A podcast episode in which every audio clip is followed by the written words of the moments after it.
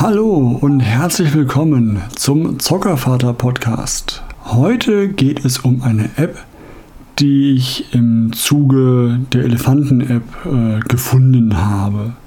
Nachdem die Sendung mit der Maus ja selbst aus meiner Kindheit bekannt war und nun eben die Elefanten-App aus dem gleichen Hause, wollte ich einfach nachsehen, ob es noch andere Apps aus meiner Kindheit gibt, die es irgendwie geschafft haben, in den App Store zu kommen. Was habe ich gefunden? Die Sesamstraßen-App. Aber zuallererst die Eckdaten der App. Die App habe ich jetzt in der Version 2.1 vorliegen. Diese Version wurde das letzte Mal vor circa einem Jahr aktualisiert. Der Entwickler ist der NDR, der Norddeutsche Rundfunk, also quasi der Konkurrent vom WDR, die die Maus und Elefanten entwickelt haben. Der Speicherbedarf liegt bei 420,4 Megabyte und die Durchschnittsbewertung liegt aktuell bei 3,5 Sternen. Stand März 2021. So gut wie alle Bewertungen drehen sich um nicht funktionierende Videos oder Videos ohne Ton. Die Entwickler haben darauf reagiert bei allen Bewertungen und weisen an sich immer wieder auf die App-Updates und auch äh, iOS-Updates hin. Bei mir mit der erwähnten Version 2.1 der App und einem aktuellen iOS 14 Punkt 4 ist es, glaube ich, habe ich kein Problem mit Videos gehabt, nur kleine andere Bugs. Dazu aber später mehr. Nach dem Öffnen der App kommt erst einmal so ein bisschen die wohligen Gefühle von damals hoch, als mich dann der Grobi, das Krümelmonster und Ernie und Bert angrinsten in dieser Kacheloptik. War schon sehr schön, an früher erinnert zu werden. Und auf neun solchen Kacheln sehen wir dann entsprechend die erwähnten Figuren und noch das Sesamstraßen-Logo, ein Controller-Icon, das zu den Spielen führt und ein, ja, ein Play-Button, der zu den Videos führt. Unten rechts ist noch ein kleines weißes i für den Elternbereich. Der ist auch recht klein, deswegen handeln wir den jetzt zuerst ab. Er ist zum einen ohne Kindersicherung, zu bedienen. Also es kommt keine Abfrage der irgendwelche Zahlenabfragen, Rechenaufgaben, nichts, was man aus anderen Apps schon kennen würde. Hier ist einfach nur der Infobereich. Da ist aber auch nicht viel dahinter. Man kann nur einstellen, ob die Videos im WLAN oder eben überall geladen werden sollen und mehr auch nicht. Der Rest sind nur rechtliche Informationen über Datenschutz und den Entwickler selber. Die Spiele an sich sind recht vielfältig. Anfangs stehen da acht zur Auswahl und eins verzweigt sich noch ein bisschen. Was meine ich damit? Es ist ein Zeitreisespiel mit dem Schaf und dem Pferd und das dient dazu, noch einmal die Zeitalter auszuwählen, also Wikinger, Indianer und noch zwei andere. Die wiederum haben Unterspiele, wie zum Beispiel Rohrleitungen von einem See zu einem Wasserbehälter bauen oder einen Totempfahl bauen mit schwingendem Element, was immer im richtigen Zeitpunkt runtergeworfen werden muss, dass es auf dem vorhandenen Pfahl landet. Hier hätte man auch diese Spiele direkt aus der Spielauswahl hinlegen können, ohne diese Zeitreise, die an sich nur Zeit kostet und nichts wirklich bringt. In anderen Spielen müssen zum Beispiel Wege gefunden werden oder ein Eis in einer bestimmten Reihenfolge auf Eiswaffeln gesetzt werden, dass sie die, die Figur der Sesamstraße dieses Eis entsprechend essen möchte. Hier habe ich auch einen kleinen Bug erlebt zum Beispiel. Man muss die Eiswaffel auf den Ständer für diese Waffel, diese Halterung platzieren. Und diese Abfrage scheint nicht immer zu funktionieren, weil manchmal so ungefähr in einem von fünf Fällen, also doch relativ häufig sogar, war die Waffel nicht genau auf dem Halter platziert, hat trotzdem eingerastet, also wurde als Waffel erkannt, die da jetzt liegen soll, aber lag nicht genau in der Halterung drin, so leicht daneben. Das hat zur Folge, dass die Eiskugeln, die man drauflegen möchte, wiederum nicht Waffel erkennen, sondern dann daneben fallen. Das Spiel also kaputt ist, weil man muss es neu starten. Die Waffel ist, liegt falsch drauf. Ich kann die Waffel nicht wegtun. Ich kann sie nicht einfach neu draufziehen, die Waffel. Das Waffel die Waffel ist falsch arretiert. Die Kugeln gehen nicht mehr drauf und dann, ja, geht es nicht weiter. Das war so einer der größeren Bugs, die ich gefunden hatte. Das zu merken, finde ich fürs Kind selber nicht so intuitiv, dass es halt merkt, es ist nicht mein Fehler, sondern das Spiel ist schuld, weil die Waffel verschoben ist ein bisschen. Das ist ein bisschen schade, weil es ist echt nicht viel. Also vielleicht eine Viertelfinger breit. Mein Finger. Erwachsener Ganz gut angekommen bei meinem Sohn ist das Fienchen-Paketspiel. Da muss man in Fienchens braunen Paketlastwagen, Transportwagen Pakete einpacken. Das ist so ein bisschen ein Puzzlespiel hat ein bisschen was von Tetris, wo man halt diese entsprechenden, die jeweiligen Paketformen, das ist große Vierecke, T-Stücke, ähm, Ls, in den Lastwagen sortieren muss in Freiflächen, die da sind. Das ist anfangs weniger, da, sind, da fehlen zwei Pakete, wo man recht leicht hinfinden kann und es werden mehr. Aber es wird jetzt nie super schwer.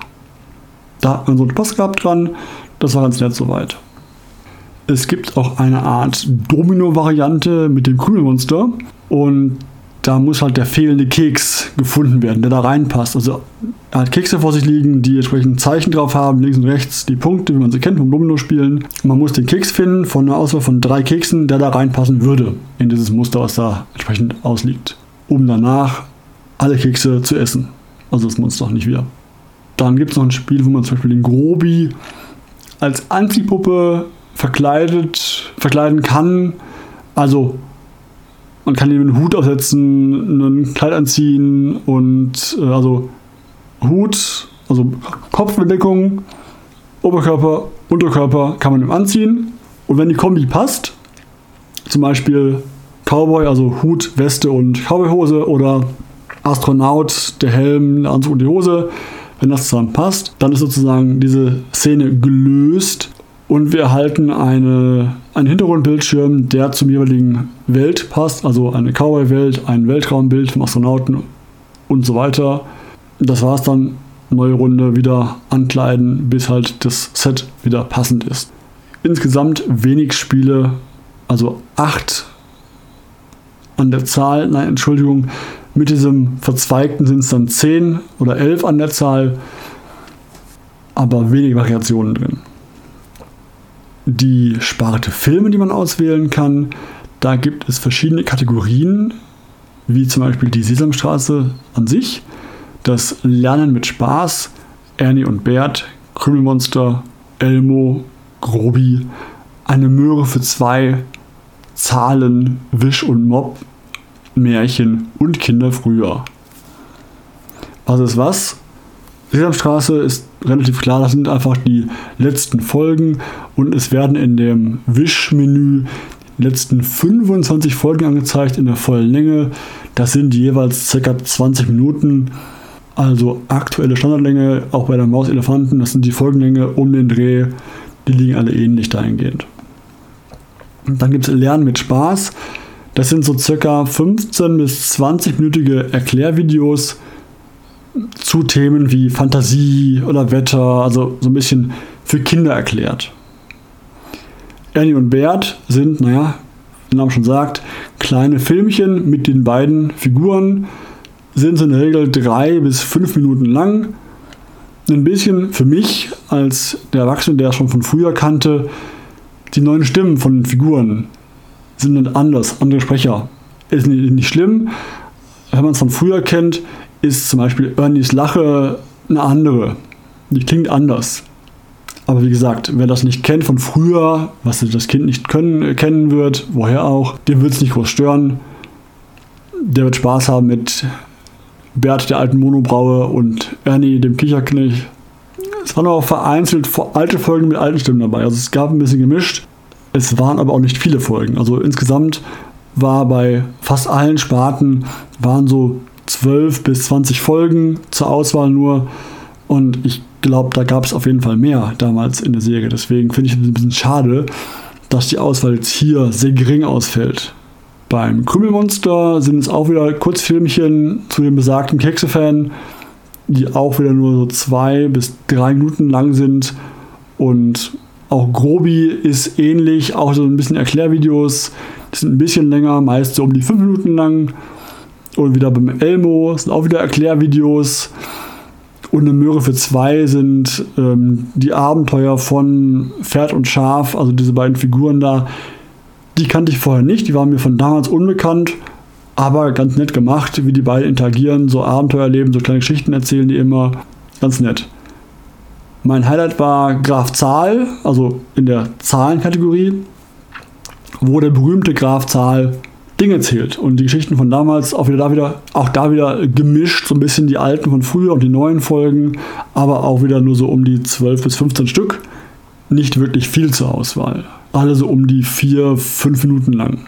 Wish und Mob kann ich von früher auch nicht. Das sind zwei Mob-artige Figuren, die mit Stop-Motion animiert sind. Das sieht zumindest so aus. Und die machen entsprechend so Zeug mit Klebern und Scheren. Und da weiß ich auch nicht, wie gut das so ist, weil die Figuren werfen sich Scheren zu, die Figuren kleben irgendwelche Sachen zu, wo ich aktuell mit meinem Sohn nicht weiß, ob ich möchte, dass er dann mit Scheren würfelt. Wir immer ihm sagen, eine Schere geschlossen tragen, Spitzen nach unten, nicht dabei rennen und so weiter und so fort, wie es eigentlich jeder machen sollte. Also Scheren sind da schon gefährlich. Und das machen wir schon bei der Kinderschere, die ja an sich nicht so wild ist, aber geht aufs Prinzip, dass er halt lernen soll, wie eine Schere zu bedienen ist, wie dass eine Schere prinzipiell spitz und meist gefährlich ist, oder zumindest scharf ist und man sie schneiden kann. Und dann in einem Video zu sehen, wie zwei Wesen damit werfen, jonglieren, machen, Sachen machen, finde ich ein bisschen schade. Aber es kann auch meine, mein Blickwinkel sein. Ich finde es ein bisschen komisch. Was mir auch gut gefallen hat, ist die Kategorie Märchen, in der eben die Figuren der Sesamstraße bekannte Grimmsche Märchen nachspielen. Also der dann einmal der Wolf in den sieben Geißlein, wo dann der Bert der Wolf ist zum Beispiel. Nett und süß gemacht, schön erklärt, halbwegs kindgerecht. Also äh, nicht die original grimmischen Märchen, die teilweise echt gruselig sind. Auch ich habe mal letztens einen reingehört im Hörspiel, äh, das Original Grimmsche Märchen sind schon echt blutige Dinger, muss man sagen. Aber hier gut, gut ähm, beschrift, ähm, hier in der App, die Sesamstraßenfiguren erklären hier dieses, die Märchen eigentlich oder spielen die gut nach, angenehm nach. Und in Kinder früher, auch ein nett gemacht an sich, wird dokumentarisch mit Kindern und von Kindern erzählt, wie denn Kinder früher gelebt haben. Also, also zum Beispiel in der Steinzeit, in den Jahren, in den 50er Jahren. Wir haben ja gelebt und wir haben die gespielt. Soweit so klar zu der App. Ähm, mein Fazit wäre zum einen, also der Bereich um die Optionen, die man hat, der ist nicht groß, aber auch da sollte es geschützt sein. Es gibt da nicht viel Schlimmeres, als wenn das Kind das spitz bekommt, dass es die Videos überall schauen kann und dann einfach mal das ausmacht und ihr habt noch eine riesen Rechnung von Mobilfunkdaten, weil das Kind die Option gefunden hat. Also da finde ich eine Funktion, die so wichtig ist oder die zumindest Geld kosten kann, sollte geschützt sein, dass Kinder das nicht durch Zufall oder absichtlich aktivieren können. Das finde ich persönlich wichtig. Ob durch Rechenaufgabe, Zahlencode, whatever, es gibt Möglichkeiten, das leicht zu schützen. Die Spiele haben den Charme der Figuren der Sesamstraße, aber leider auch nicht mehr. Das macht es ein bisschen schade, weil die Spiele holen die Faszination oder die, den, den Spaß an, aus den Figuren. Und das Spiel selber ist Hintergrundmusik eigentlich, also Hintergrundrauschen. Das Spiel selber in den meisten Fällen macht es wenig Spaß. Und auch mein kleiner, oder ich muss ja sagen, mein großer ist es ja eigentlich schon, der hat die Spiele getestet, probiert zusammen mit mir und hat sie danach nicht mehr angerührt. Da ist er lieber wieder, wenn ich frage, möchtest du Spiel spielen, mal immer die Elefanten-App oder Griffalo-App vor ihm dabei. Die Spiele hier haben ihn nicht begeistert.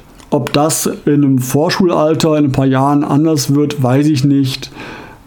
Aber da ist dann die Maus das, finde ich, forderndere mit den Spielen.